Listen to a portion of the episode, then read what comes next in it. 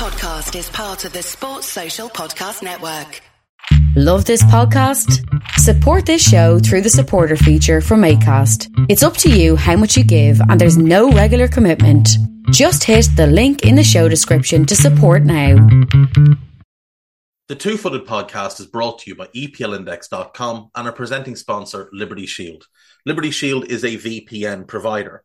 A virtual privacy network allows you to go online, change your location, access things you're geo blocked from while keeping your data safe.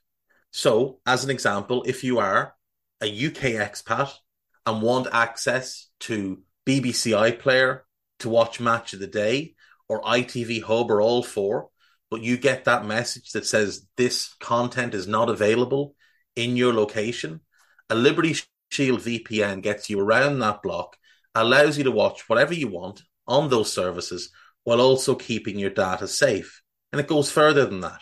It allows you to open up Netflix's entire library by just changing your IP address. Liberty Shield is the number one rated VPN provider on Trustpilot with five star ratings across the board. So go to libertyshield.com right now, use the code EPL25 and get either the hardware package or the software package.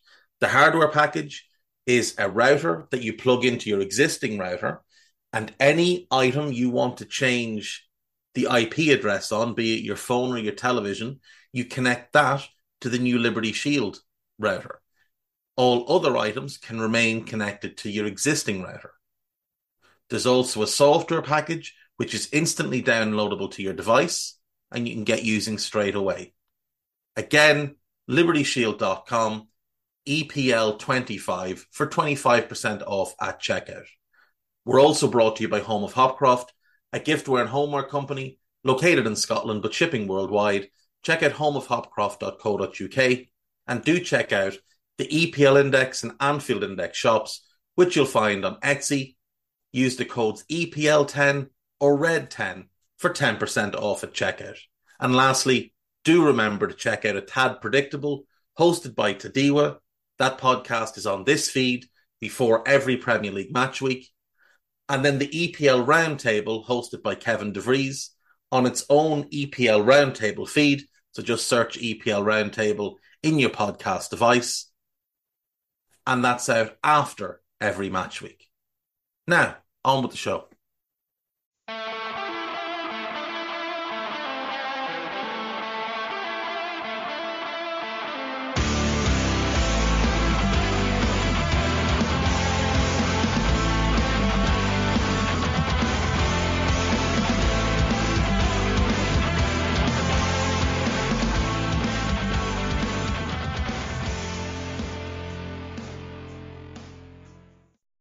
How are we?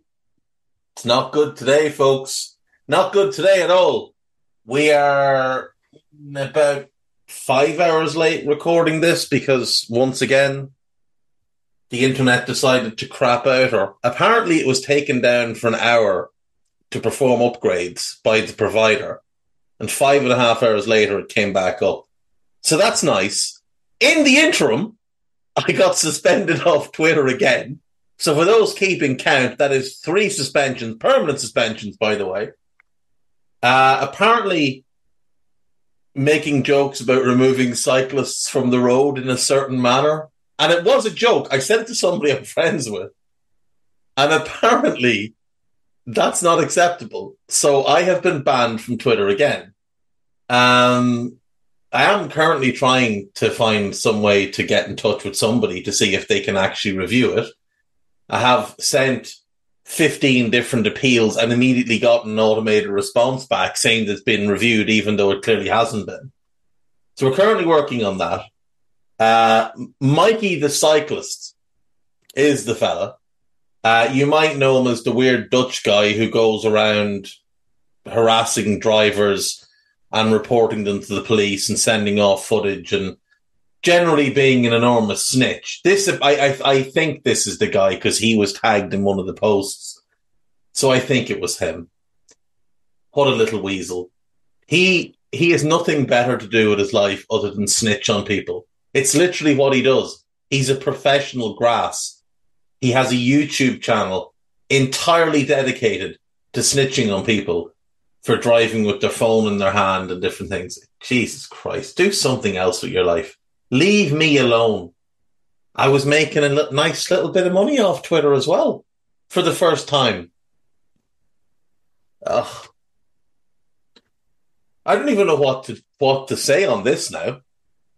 I had a lovely pod lined up. We were going to talk about, you know, the first seven or eight years of the European Cup, talk about this year's European Cup, and now I, I don't really want to, but I suppose we might as well. It might take my mind off my anger at cyclists in general. Um, to those of you who, who do cycle, there was no there was no offense meant. It was merely a joke. But this guy, this guy, there is offense meant towards. Yeah. Um, right. This year's European Cup. So the group stage draw was made over a week ago, and I haven't had a chance to talk about it on here.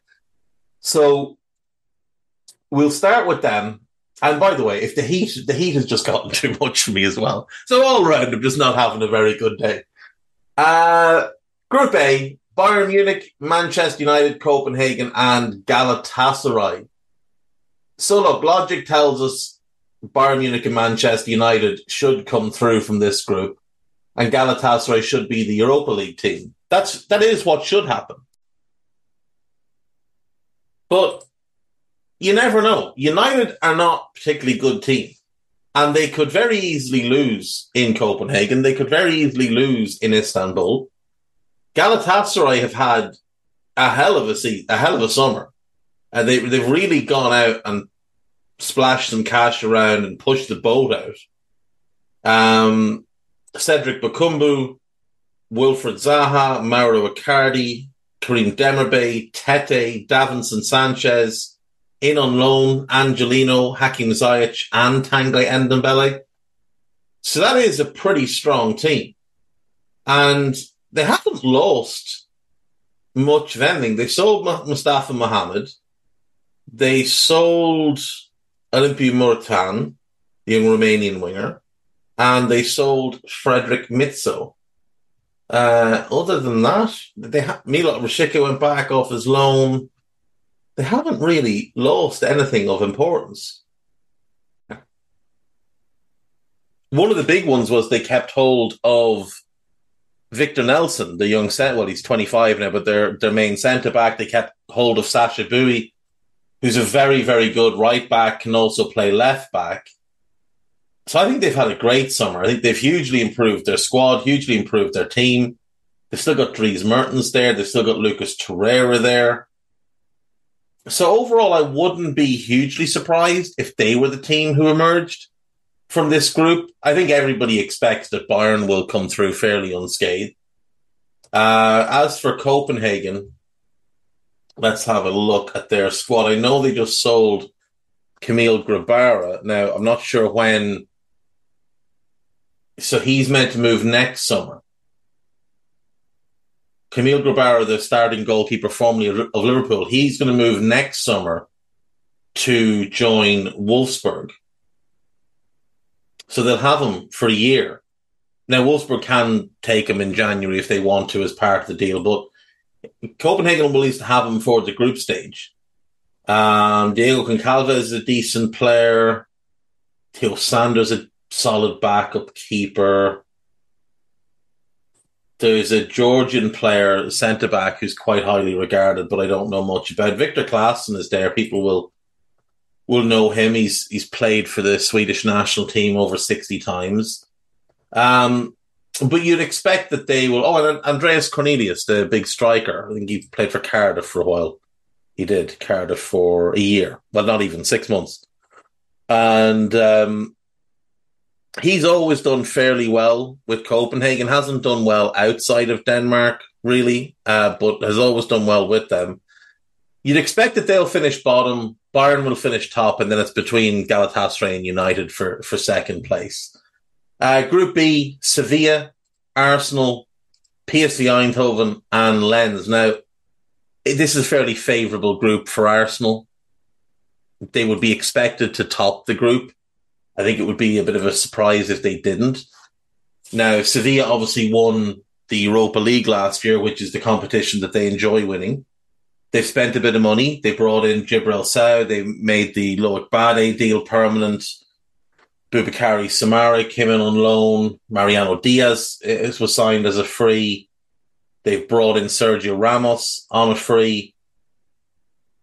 Their only notable sale was Yassine Bono, the starting goalkeeper. That's the big kind of hole in this squad now. They do have Marko Dimitrovic, who they signed last summer, who's a solid, reliable goalkeeper. They kept hold of Yusuf, Youssef En-Nesyri. They've still got Lamela and Acuna and Rakitic and Rafa Mir and Suso. So they'll be they'll be a bit of a force. And Loic Bade and Tanguy Nianzou as a centre back pairing should get more time together this year. And Nianzou is one of the better young centre backs around. So just keep an eye on. And, uh, to be fair, so is Bade. What age is he? He can't be much more than he's 23. Nianzou, I think, is 21. Yeah, so keep an eye on that pairing. I have a feeling they might have a pretty good season, even if it's just domestically and it doesn't translate brilliantly into Europe. There's a, a lot of talent between those two. Uh, PSV, the big thing for them was keeping hold of Johan Bakayoko this summer. They are, managed by Peter Bosz now. We'll see how he does. They signed Ricardo Pepi, the USA international. They signed Malik Tillman on loan and completed the American trilogy with Sergiño Dest. They brought in Noah Lang and uh, Chucky Lozano, who's returning to the club after a spell at Napoli. They got Armel Bella-Kotchap as a late loan. So they spent a bit of money. They've added to the squad. They did have the big sale of, of Sangaré. They also sold Eric Gutierrez, who's a decent player. And unfortunately for them, Xavi Simons that they had, PSG picked up their option to buy him back. And unfortunately, he took the option as well. So you'd expect that they'll be, they'll be a tough out, but I, I don't think they've got much of it. Well, to be fair, I think it's actually fairly even between them, Sevilla and Lens. Lens play good football, but they have been a little bit picked apart the last while. Like last summer, Cheick Doucouré left. This summer, they lost their star striker, uh, Openda, who went to Leipzig. John Onana, who was signed to replace Doucouré, he left. And Seko Fofana, who was probably their best player, he's gone as well off to play for Al Nassr. Uh, they brought in Elye Wahi. That's a really, well, I don't say it's a really good signing because he's a questionable character, but he's a superbly talented player. The one to keep an eye on here, though, is Andy Diouf. Came through the Rennes Academy, went to Basel.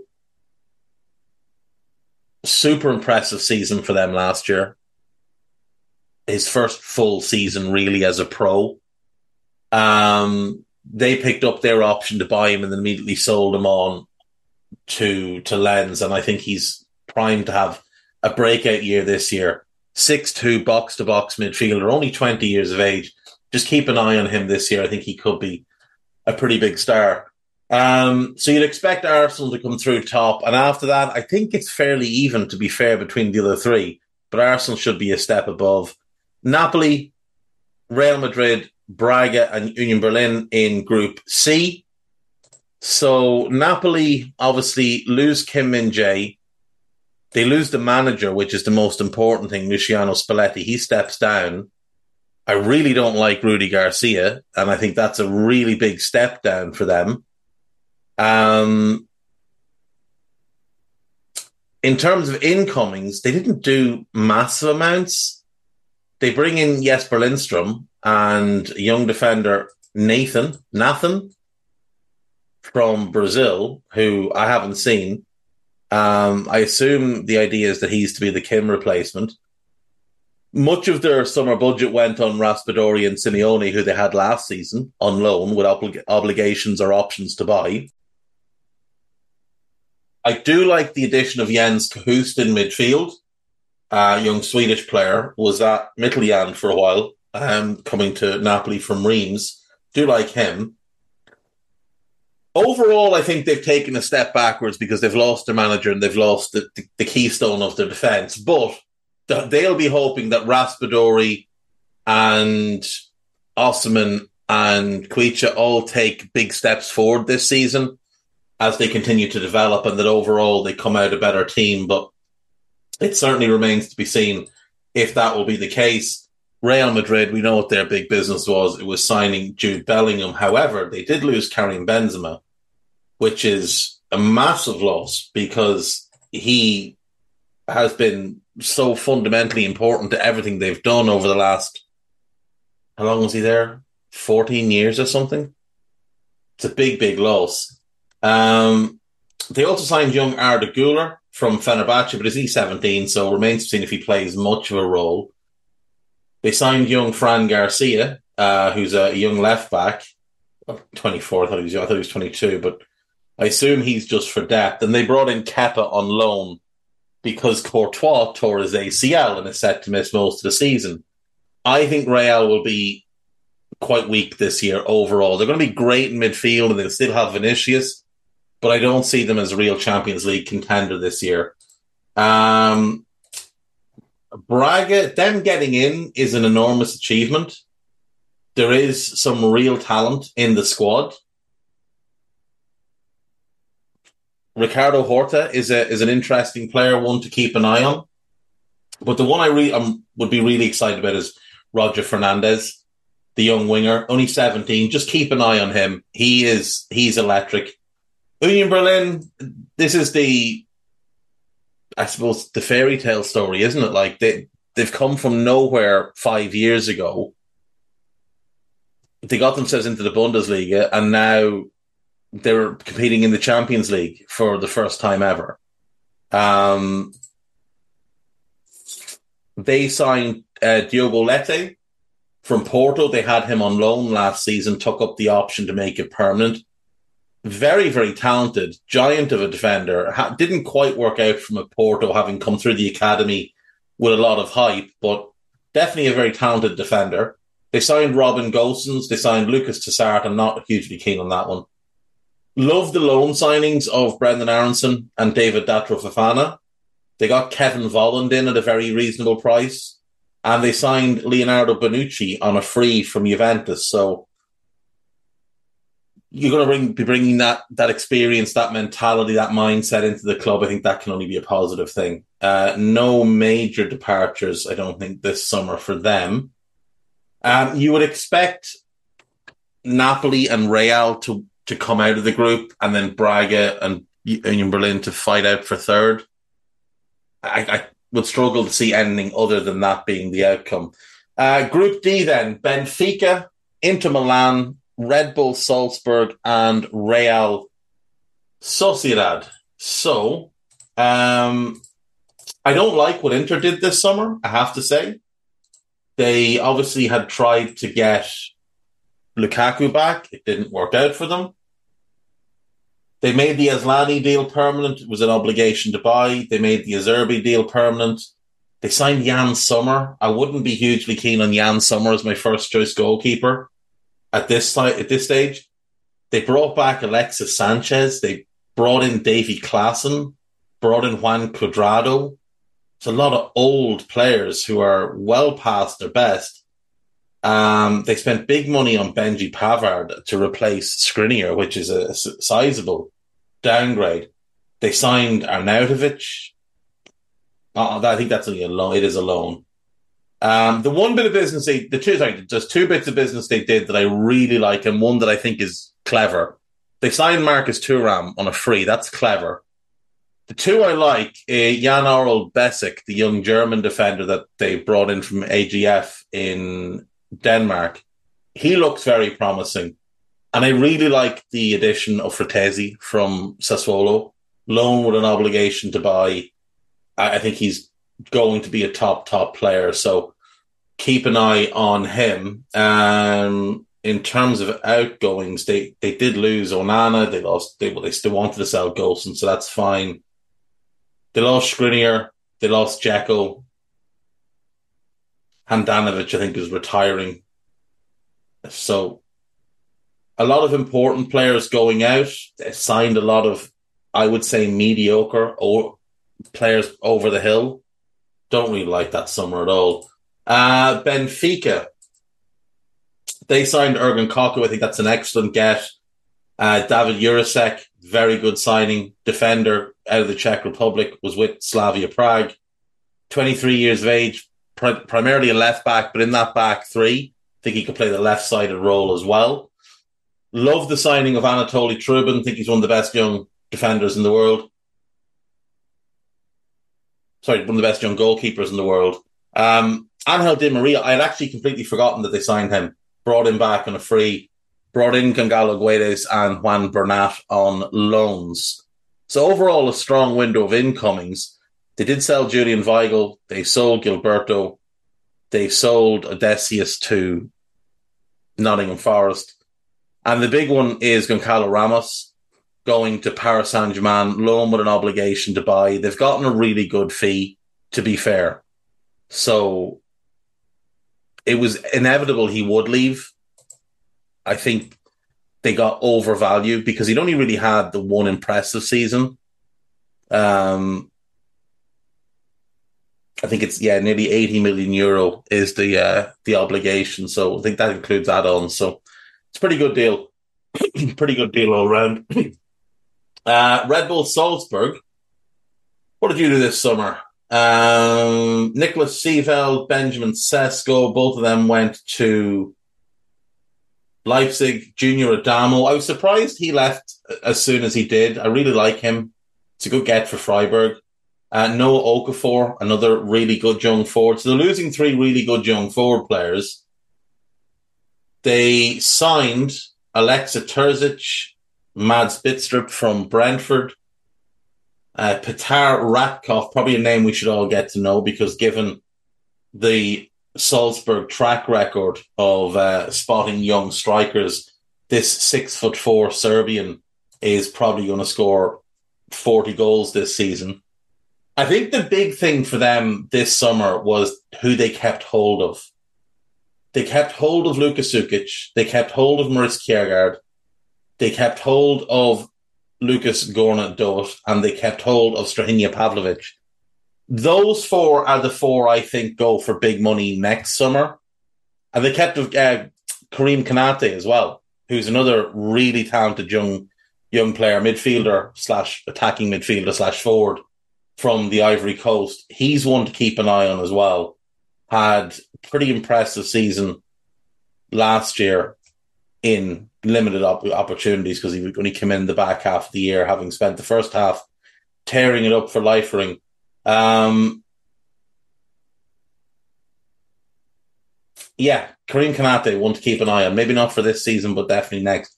Sucic, Kjærgaard, Gourna-Douath, and Pavlovic. They're the four to really. Oh, Oumar Solet. Oumar Solet is another one. Young French defender, six four ball player, was with Lyon. Don't really understand why Lyon let him go, but Salzburg are always happy to grab such a talented young player and develop them further. And I think he'll end up going for pretty big money as well. Um, Real Sociedad then are the last team in this group. So they signed Arsen Zakharyan. This is, I think, one of the best moves anyone made all summer. Now, if you remember in the last summer where, sorry, last summer when Boehly first went into Chelsea and was launching money around left, right, and centre, this kid was one that they tried to sign, and it was very close to being done. I think the terms and conditions and everything were done, but the move was blocked because the British government wouldn't sanction a bank transfer to a Russian bank. So um, he spent another year in Russia, and now he's gotten his move to Sociedad. I expect he will develop really well there, and it wouldn't surprise me if 12 months from now he's moving for 40, 50 million. Super talented, the most talented young Russian player around right now. They brought in Odriozola from Real Madrid. He'd obviously come through their academy, was there from when he joined as a an 11 year old until he went to Real Madrid five years ago for a significant amount of money, 35 million euro. They bring him back now. He's still only 27 and they're getting him back at 3 million. I think that's a really good signing And I love the Kieran Tierney loan. I think that's a great move for him. I think it's a great move for the club. They also bring in Andre Silva, which another really good move. Getting him in on loan from Leipzig, I think he'll score a lot of goals in the in La Liga. They lose um, David Moyes' favorite player. They lose David Silva, who retired, which is a shame. Um, everybody else, I think, Porto, Sanyon, they were happy enough to let them go. Illarramendi going on a free to play for FC Dallas. It's a good move. It's a good move. I think he'll do well in MLS. David Silva retiring will always make me sad because David Silva is one of the most enjoyable players I've ever had the privilege of watching.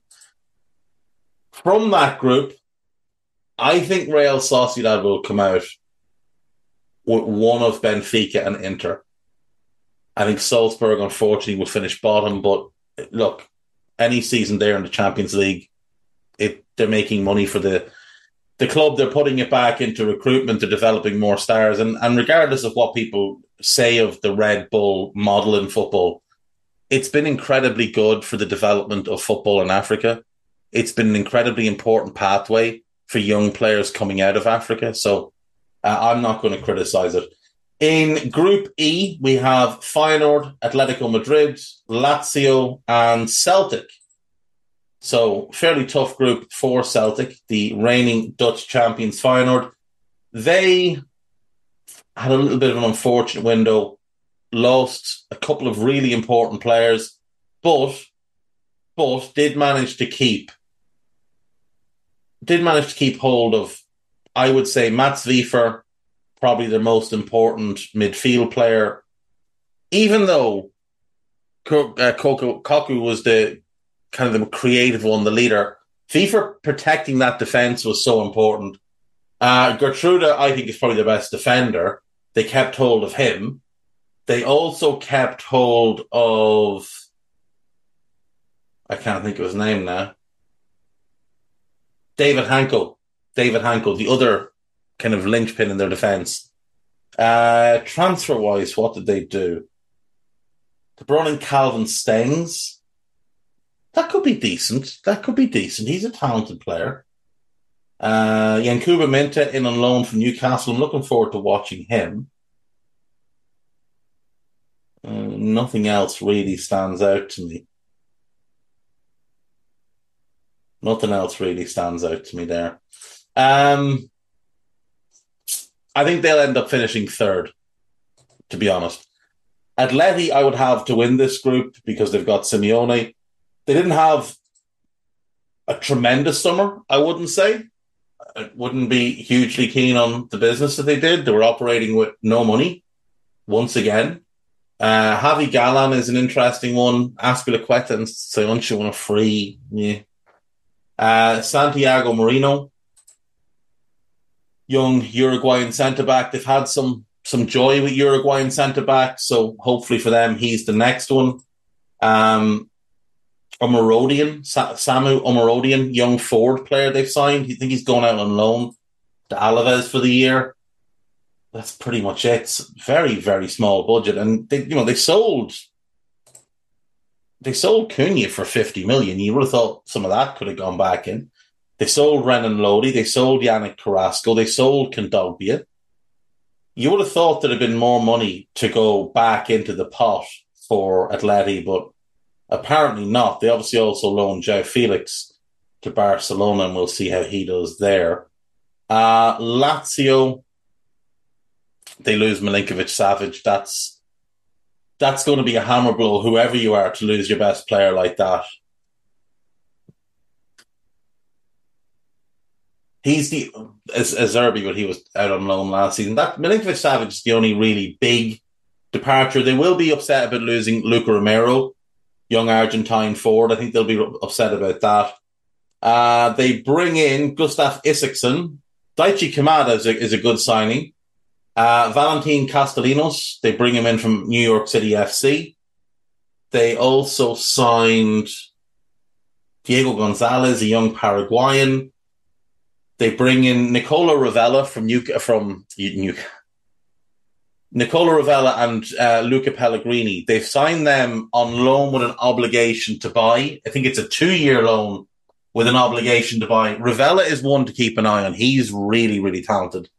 And they signed uh, Matteo Guendouzi on loan with an obligation to buy as well. So they have actually strengthened in probably overall, but losing Milinkovic Savic is always going to hurt. It is always going to hurt. They'll still be heavily reliant on Ciro Immobile. They've not had a good start to the season, uh, lost their first two games, but they did beat Napoli last time out, which is good. And one of the big bits of news for them was they got a contract extension done with Luis Alberto, who had offers to go elsewhere, turned them down because he wanted to stay. So that's a positive. Um, it's not a bad squad. It does lack in certain areas, but I think there's enough talent there that if if Sarri gets it right, they could they could be a tough out in this competition over two legs. I think they'll get through the group. I think they'll finish second. Uh, last but not least, then if Celtic obviously lost Ange, replaced him with Brendan Rodgers, like going from a Ferrari to a Daihatsu. Um,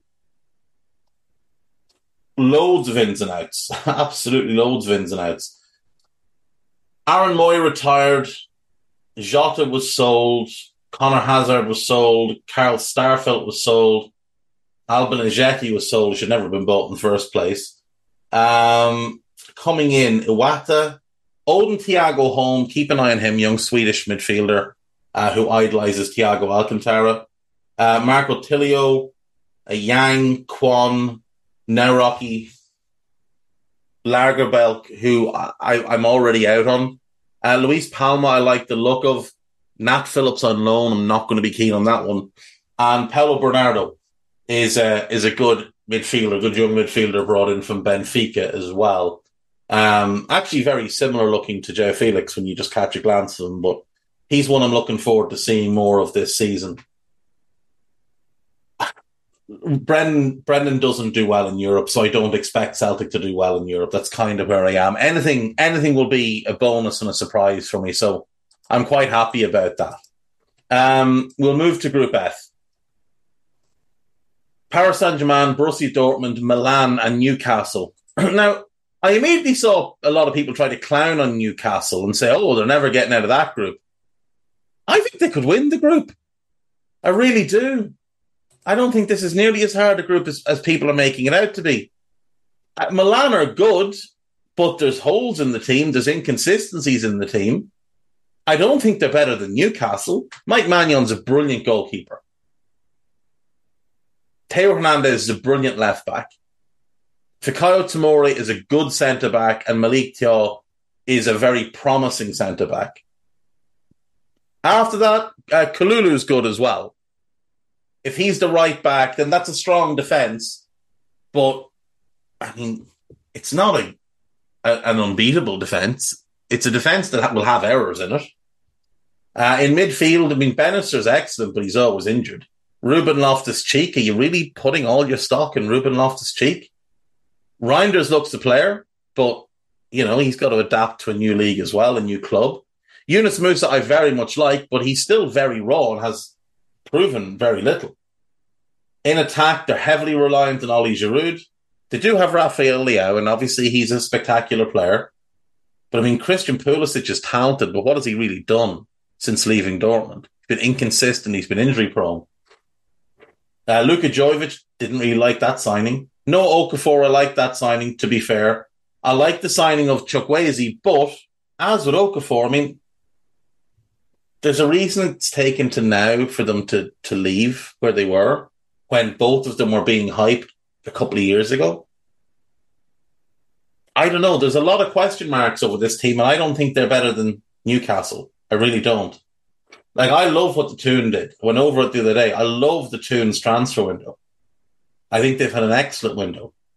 I think they've got a good basis to build off. They've got a really strong defence. I know they shipped three at Brighton, but that's obviously without Sven Botman. I think they can already improve just by upgrading, you know, by promoting some of the young players in the squad as well. I'm not sold on Dortmund. I'm really not. Uh, they sold Jude. They lost Guerreiro and the Hood. They sold Thorgan Hazard, which is no loss. Um, I don't think they did enough coming in though. Bensebaini's a good left back. It's a good addition. Felix Nmecha, I like him. Is he like for like replacement for Jude? Not really, but he can do an approximation. Sabitzer, it's a weird fit there. I'm really not sure. And Niclas Füllkrug, I like, but he's not. I don't think he's a Dortmund caliber player. I think he was fine for a Werder Bremen mid-table type of team. But I really don't see. I hope I'm wrong. I hope he does really well. But I really don't see it. I don't see it with him at that club. I think he's the guy. If you're a mid-table club, he'll get you your, get you the goals you need to stay in the division and not have to deal with relegation struggles. But I mean, he's been very up and down through his career. If we take from when he made his Bundesliga debut, which was the 11 12 season, 1 and 11, 2 and 13, then he goes on loan to Greuther Fürth, 6 and 24 in the second division, moves to Nuremberg, 3 and 25. Then he has 15 in 34, moves to Hanover in the second division, 5 in 29. They get promoted. He scores 16 in 36. Then he scores 3 in 15, moves back to Bremen, 11 and 14, 6 and 21. They get relegated. He gets 9 and 34. They come back up. He gets 16 and 30. He's very, very up and down through his career. Four seasons over 10 goals. He's gone over 15 in all of them, but only two of them are in the top flight he'll get chances at Dortmund. Like they'll create a bunch for him, and and I think those younger, speedy strikers like Adeyemi and stuff will will feed off him quite well. But I wouldn't be a huge a huge fan of that move for Dortmund. Um, I don't think they've done nearly enough. Uh, there, there's already a lot of complaints about the coach and the lack of a distinguishable si- style of pe- play and the fact that it's all a little bit it's all a little bit what's the right word? Vibes.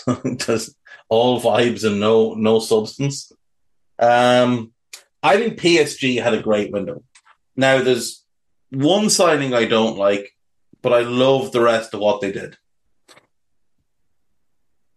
now they brought they, the Ekitike deal they had to do that that's fine he'll leave probably in january you get milan skriniar on a free that's a great signing Asensio is kind of meh to me, but he look he'll be a good squad addition at the very least. Manuel Ugarte is a great addition. I don't like the signing of Lee Kang In because I don't like Lee Kang In. I think his ego and his view of himself far outweighs what he is as a player. I love the signing of Lucas Hernandez. They brought uh, Xavi Simons back and loaned him out. They signed Goncalo Ramos in the loan with the obligation that I mentioned earlier. Arnau Tenas came in as a backup goalkeeper from Barcelona. Very, very highly regarded. Be interested to see if he gets some opportunities in the cups there because I think he's one they can develop. They signed Ousmane Dembele, which I think it's a really good deal. Bradley Barcola, really good deal. And then they got Randall Kolo Muani in. Eventually, it took until deadline day, but they eventually got it done. Now, a lot of people have said, well, what was the point of signing Ramos and Kolo Muani? Well, Ramos's best role is actually off the striker. His best work was with Darwin Nunez. And Kolo Muani can play wide if need be, but I think if you're playing those two as one up, one off, because they've got to look post Mbappe at this point. That's how they have to be planning. But for this season, if they have Ousmane on the right, Mbappe on the left, and one of those two as the nine, they're going to be in great shape, and then the other can deputize across the line. Ugarte will make an enormous difference in the midfield. Uh, going out the door, El Chadil Bishuba. I'm surprised that Bishu, Bishuapi, Bishuabu. I, yeah, him. He went to Leipzig. He's very, very highly regarded. Xavi Simons went there on loan as well. They sold Icardi They sold Abdou Diallo. I was disappointed to see him go to Qatar because I think there's a bunch of European clubs that could have done with him. They sold Leandro Paredes. They loaned Renato Sanchez. Uh, they let Colin Dagba go on loan. Timothy Pembele, who when he came through was very highly regarded, but just hasn't quite found his groove at senior level. He's gone to Sunderland for a million quid. They somehow finessed 10 million for Gini Wijnaldum, who they were trying to give away. Um, I'm happy for Gini that he gets his move, but it's a shame he'll have to go and play with Henderson again. Um, and somehow they got 90 million for Neymar.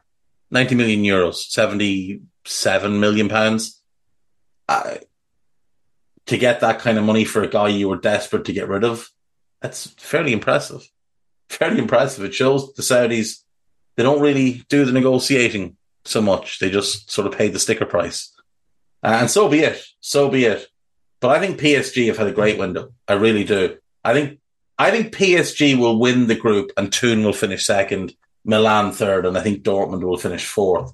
I don't like the Dortmund team. I don't. I think there's holes everywhere. I don't think the manager's any good. I really don't think he's any good at all. Anyway, on to Group G. Manchester City, Leipzig, Red Star Belgrade, and Young Boys of Bern. So, uh, really like what City did this window. I've already been over that, and I think City will win this group fairly comfortably. Leipzig should finish second, and they had a pretty good window as well. Now they sold Nkunku, Szoboszlai, and Gvardiol, so three big departures plus Alex Soler left as well. But they bring in Nicolas Seiwald, they bring in Christoph Baumgartner, two really good signings in midfield. They bring in Benjamin Sesko, that's a deal they had done from last year. They bring in Loïs Openda, that's a deal that I think will prove to be a, a very, very good one. Uh, they bring in Lukeba and they bring in uh, Bitshiabu. I think I've gotten it right this time. They they loan in Fabio Carvalho and uh, Xavi Simons as well. I think overall they've they've done really well this window and they've come out of it with a huge profit as well, which is again part of the model. And now next summer they'll go and they'll reinvest some more. Uh, but that's a good team. Like Mohamed Simakan's worth an eye. Dani Olmo, I think will take a big step forward this year. He'll be the main creative force now in that team. Um, Timo Werner will score his goals and, and miss his chances. Uh, Schlager will do a lot of dirty work. I expect Benjamin Sesko to score a lot of goals. I, I think he's going to score a lot of goals in this team. Uh, I think he's already, yeah, he's got two and two in the league. I'd expect that he carries on banging goals in this season. And I think next summer he's probably one who might be on the move again because big, skilled number nines are pretty hard to come come by. Wouldn't be surprised if he has a really good season if Chelsea come in for him. They might also be keeping an eye on Openda, who was spectacular last year for for Lens. Um, he's had a bit of an odd career to date, but can be no doubting what he's done over the last three, over the last two years more so, uh, with Vitesse and with um, with Lens last season. So keep an eye on those two up front for Leipzig. Um, Red Star, I mean, they're not going to have done much that's going to spark anything for me because I don't know a whole lot of their players. Uh, they did sell Strahinja Erakovic to Zenit St. Petersburg, a young centre back. He's one to keep an eye on. I think he's pretty tailor made to play in the Premier League. So do keep an eye on him. Um, Peter Ole, Ole Yinka uh, was at Slavia Prague. He looks a decent player. And aside from that, I, I, don't know enough about any of the rest. So, um, oh, Jure Spasic is there. He's decent. He's decent. Alex Figo. Alexander Dragovic, um, I used to think he was really good, but he just fell off so many cliffs. Um, he was really, really good when he was at Dinamo Kiev. Went to Leverkusen, just it didn't work. He was awful on loan at Leicester. Didn't know that's where he was playing, but fair play. I hope he's still enjoying his football. Uh, Uros Bacic, like I said, he's been around a long, long time. He's not at Leipzig or not at Red Star all that long. Um, yeah, Red Star. I don't, I don't think they'll make a whole lot of noise this year, and the same will be true of, of Young Boys. Again, it's it's not a squad that's uh, overly familiar. Uh, Cheikh Niasse is there. Christian Fassnacht, the midfielder, he's decent. He's he's gone. He's gone to Norwich. Oh yeah, he's gone to Norwich. So yeah, count him out. Uh, that is pretty much the extent of my knowledge of that squad. So, um, City should should breeze through the group. Leipzig should comfortably get second, and then it's between the other two for third and fourth. Uh, lastly, then Group H: Barcelona, Porto, Shakhtar, and Royal Antwerp. I'm not sure where Shakhtar are going to play their home games. Uh, apparently, they're going to play them in Hamburg. Um, what a what a bizarre last ten years that club has had. Like there was a time where they were one of the more exciting teams in Europe to watch, and they were moving into this phenomenal stadium the Donbass Arena.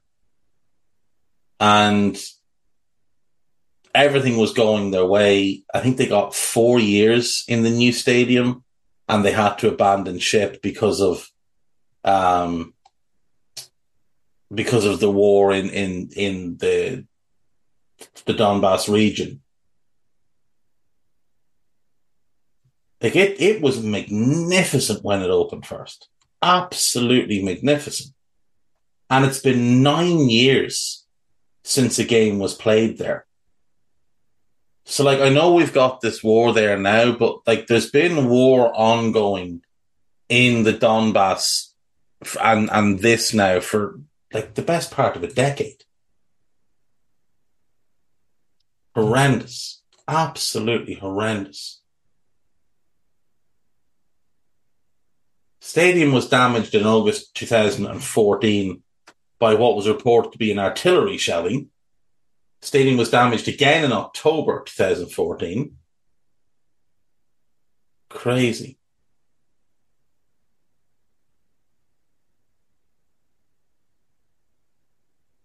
Mad. Yeah. And the stadium apparently has been damaged even further through this Russian illegal invasion of the uh, Ukraine. Um, don't know much about who they've got left. Don't really care either, to be co- totally honest, because the league is so poor. I'm not going to watch any Ukraine. I used to watch a fair bit of Ukrainian football because they used to be really good. Dinamo were really good, and Dnipro were really good. And there was always like Metalist were were good for time, and there was a lot of exciting Brazilian players going over to that league direct from South America was one of the real good pathways. It was a great way to spot a player. It's how I, I knew about Mkhitaryan so early and Willian so early because I'd been watching Shakhtar because they were great fun to watch and they had that really good team with Dario Srna right back. And then the league got weaker, got a bit diluted. Some of the teams went bust, some of the teams pulled out. And then obviously when UEFA decided to just allow players to leave these clubs and break their contracts just kind of soured the whole thing for me. Um, Royal Antwerp. There's two players here that I think everybody should keep an eye on this this coming season. Um, the first is Souleymane Koulibaly, young French centre back, in on loan from Dortmund. I think he's one to really keep an eye on. I think he's got huge potential. But the real star turn here is Arthur Vermeeren, the young Belgian midfielder. And there is a long term Belgian midfield of him, Lavia, and Onana that could be quite special. So do do keep an eye on him if you get the chance to see Royal Antwerp play this year. Just keep an eye for him. Toby Alderweireld is there. He's the captain. Um, Owen Wijndal is back there on is what well, not back there. He is there on loan. And that's about. Oh, Ritchie De Laet is there, former Man United player. Bjorn Engels, former Aston Villa player. Sam Vines, the uh, the American left back, he's there as well. He joined a couple of years ago from Colorado. Yeah, not bad, not bad. Um, Porto. They didn't have a big sale this summer, did they? I don't think they did. And normally they would. Normally there'd, be a, a big departure. Let's have a look.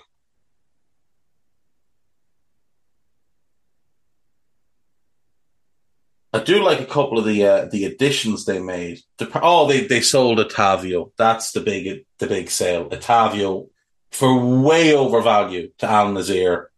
Diogo Leite leaves. Mateus Uribe goes in a free. Uh, Rodrigo Conceição leaves in a free. That's about the height of it. Coming in the door, uh, Ivan Jaime, the young Spanish winger, joins from Famalicão. Nico Gonzalez, I think that's a great, great signing to get him so cheap from Barcelona. And they're going to pair him now with Alan Varela in midfield, the defensive midfielder from Boca Juniors. I think that midfield is going to make them an absolute fortune.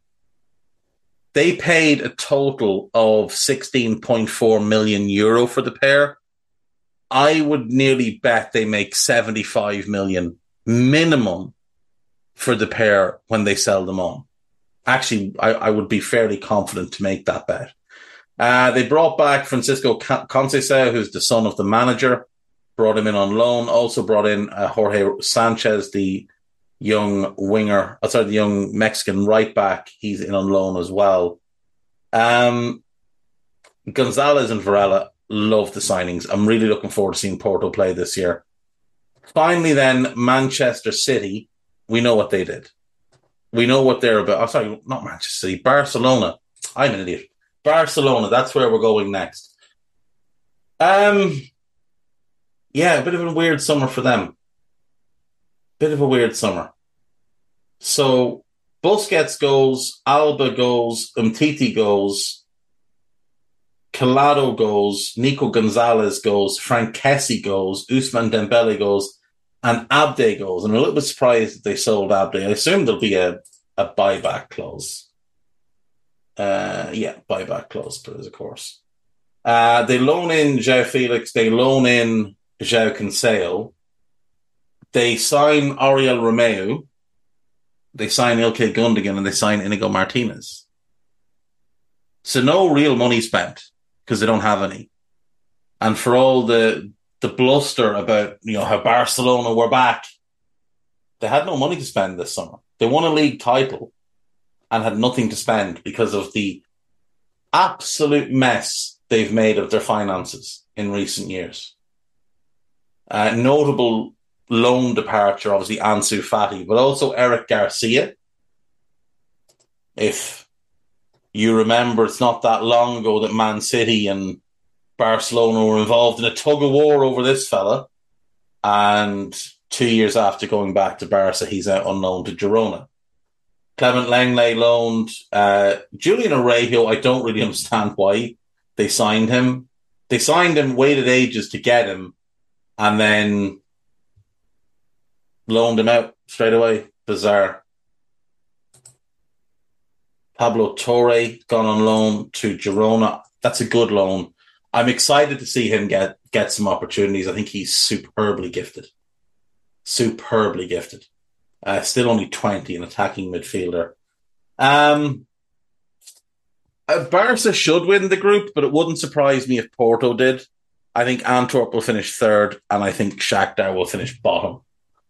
So there you go. We've got Bayern and United, Arsenal and do you know what? I'm going to pick PSV. Arsenal and PSV, Napoli and Real, Real Sociedad and Benfica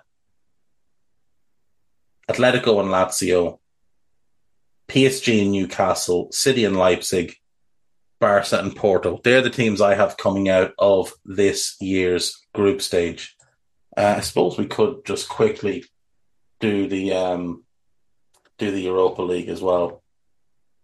We won't, we won't go into any depth with it, but we'll just have a look. I think we did this, didn't we? Oh, we I think we did this. I think we did this. Um, yeah. So look, there you go. Right. Do you know what? I'm just going to take a break. There'll be no nostalgia today. I'm, I'm, I'm just, I can't. I'm not in the right headspace to, to really do too much.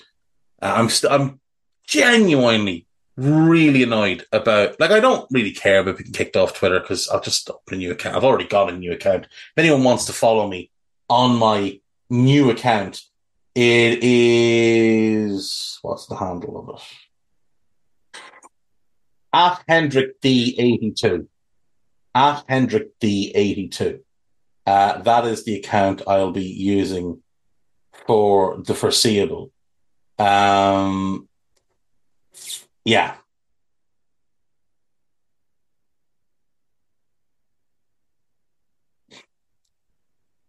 What a mess. But hopefully, hopefully, I can get my other account back. We're, we're working on. It. We're working on it. I've got, I've got the best in the business looking after it. So we'll we'll we'll hope he can pull off a bit of magic. If he can't, it doesn't really matter. Um, yeah, we'll take a break. When we come back, news and gossip. See you in a sec.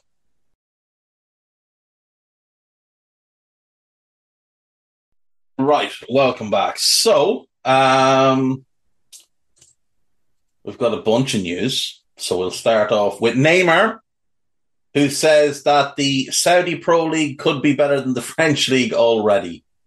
Uh, no, no, it just isn't. I mean, there are there are four good teams, well, not even good teams. There are four teams with stars. It remains to be seen if any of them are any good. It remains to be seen if the plumbers and school teachers that fill out the rest of it can uh, can make up make up the gap. But you know, it's year one. It's year one, and and this does seem to be a long term project. So it absolutely could. Like it could become one of the top two leagues in the world. They've got the money. It just depends on whether or not players are, are willing to start making that move in their prime, like the top players. I, I don't suspect they will be. Though if Salah goes next summer, may, maybe others follow. Um, international transfer agents near the 800 million pound mark in agent fees in 2023, according to FIFA. That is obscene. Absolutely obscene. Now, a lot of that is the Saudis, and we don't know if those figures have been correctly reported. We certainly don't know if Chelsea are correctly reporting the agent fees that they're pay- paying. The agents are meant to report the fees that they take in, but some of them won't. But that is disgusting that agents are earning so much money off player trading. Um, we'll see.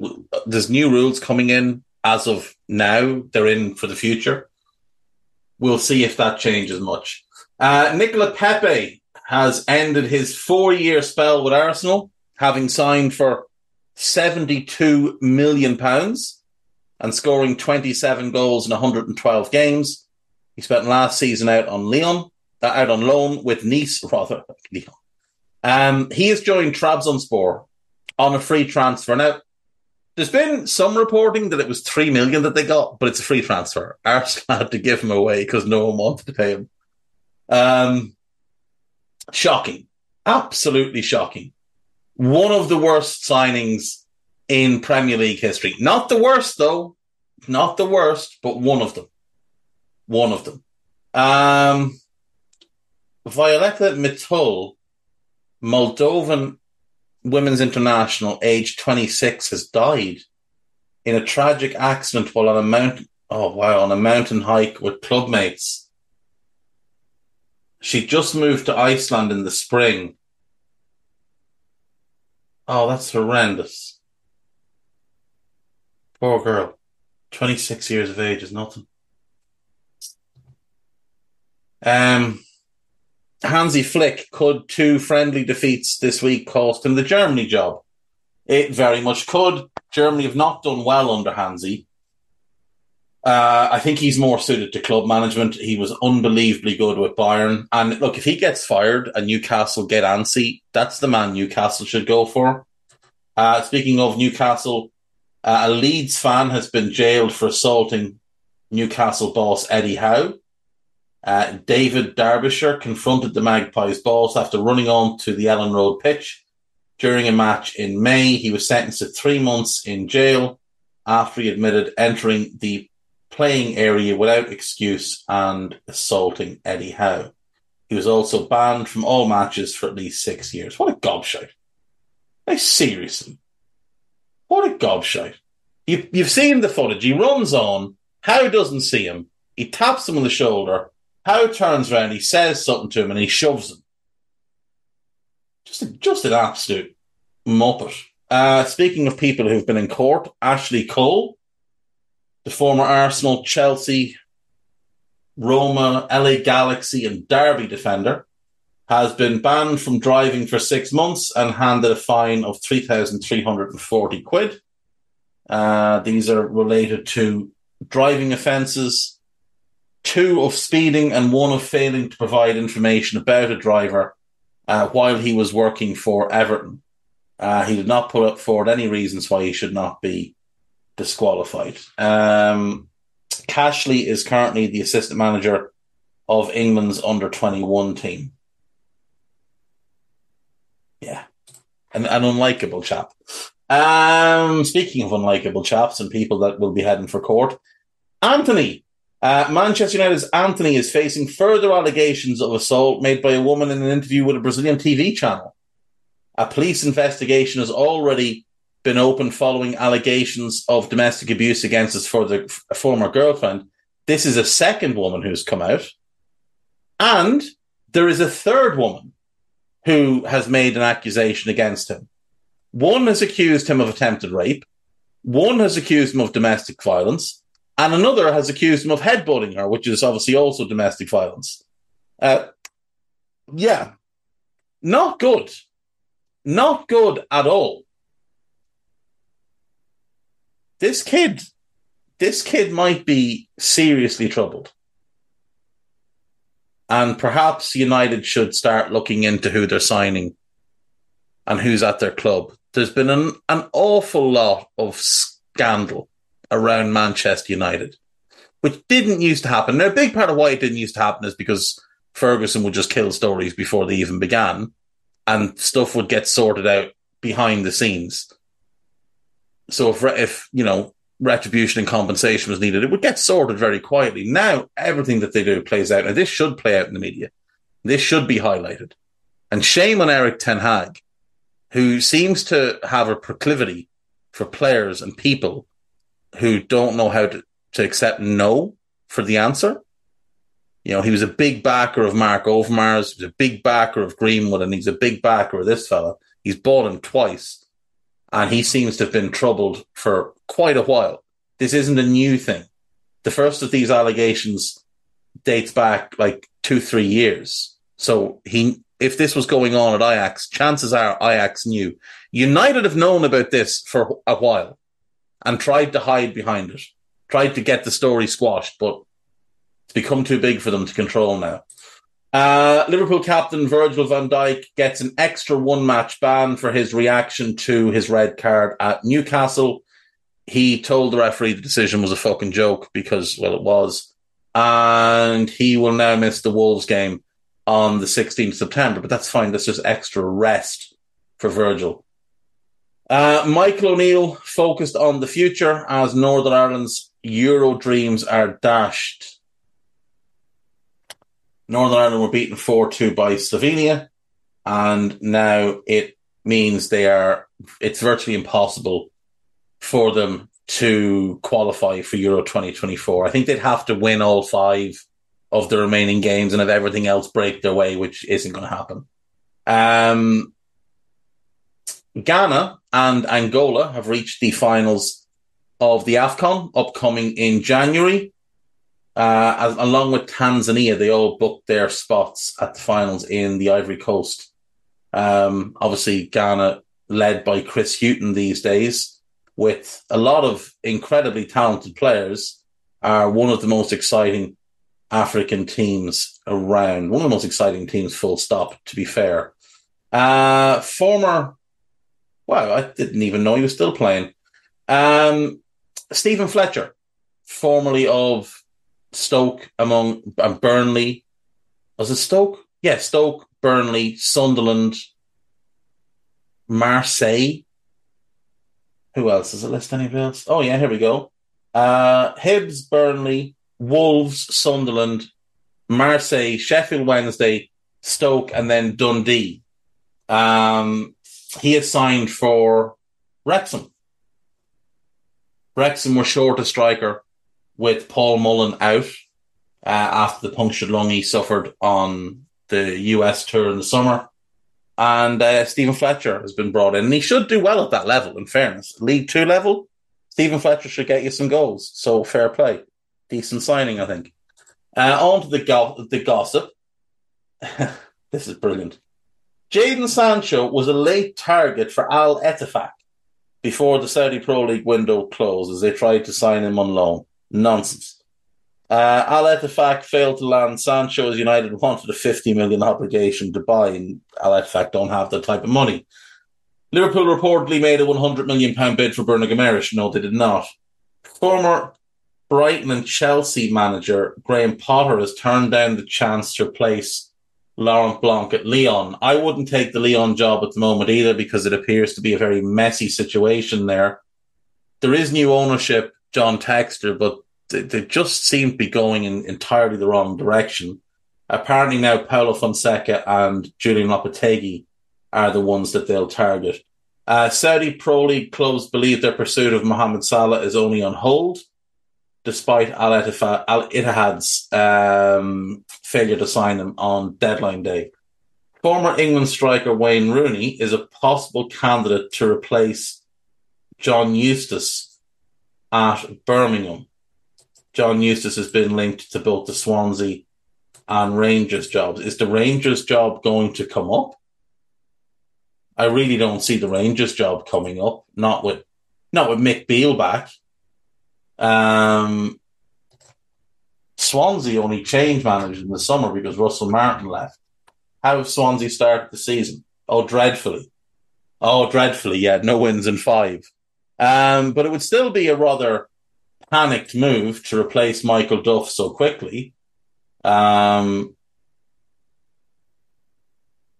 Duff had the year at, Barnsley that kind of sold sold Swansea on him decent year. Did well with Cheltenham before that. Would be a bit would be a bit premature now for Swansea to make a move this early. Uh, it's mad that Wayne Rooney is only still 37 years of age. Now I know he, I know he was a player manager at Derby for a year, but he basically retired in 2019, which is four years ago. He's 33 years of age. He was almost 34 because his birthday's in October. But still, like that's really early for a player of his quality to be re- retiring. Um, he was washed. Now, in fairness, he'd been washed for a long time, but still. Um, where were we? Chelsea had a 23 million bid for Norwegian winger Antonio Nusa rejected by Club Bruges and will face competition for the 18 year old in the future he's immensely talented, like potential superstar level talent. Jesse Lingard was set to play for West Ham in a behind closed doors friendly against Ipswich. Okay. West Ham are still trying to make a decision on whether to give him a new con- give him a contract for the year. Uh, Napoli winger Kvaratskhelia, his agent says the 22 year old is happy to stay at the Serie A club and we never talked with wanting to change club. Okay. Fulham are in talks with Harrison Reed over a new contract. Wolves bid three million. That's insulting. If I was Harrison Reed, I wouldn't go there because the bid was so low. Uh, Bournemouth rejected a late twenty million pound bid from Tottenham for Lloyd Kelly. I, I don't think that's true at all because what would be the purpose of that signing? He's not going to start over Mickey Van de He's not going to start at left back over Destiny Udogie. And they've got Ben Davies, who's not as good as Lloyd Kelly, but he's the same player. Left footed left back who can also play centre back, best suited to left side of a three.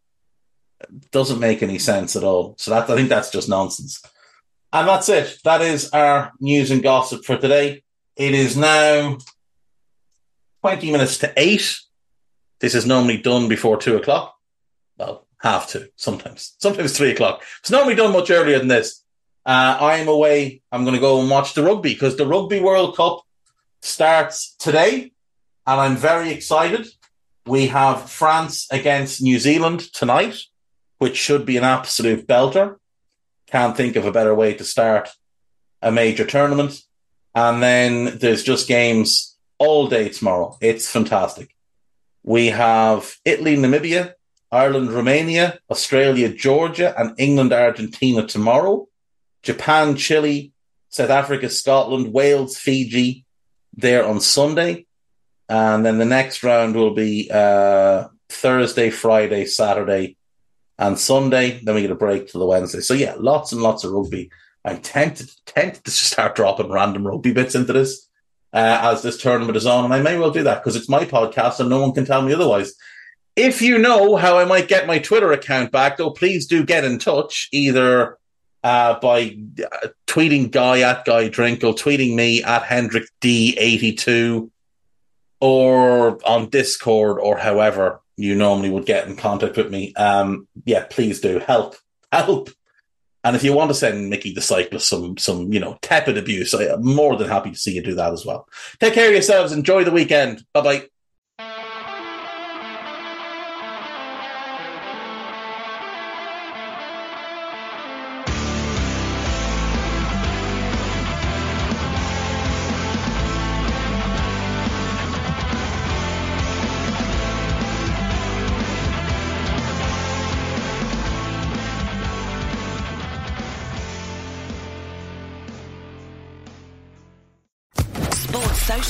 Podcast Network.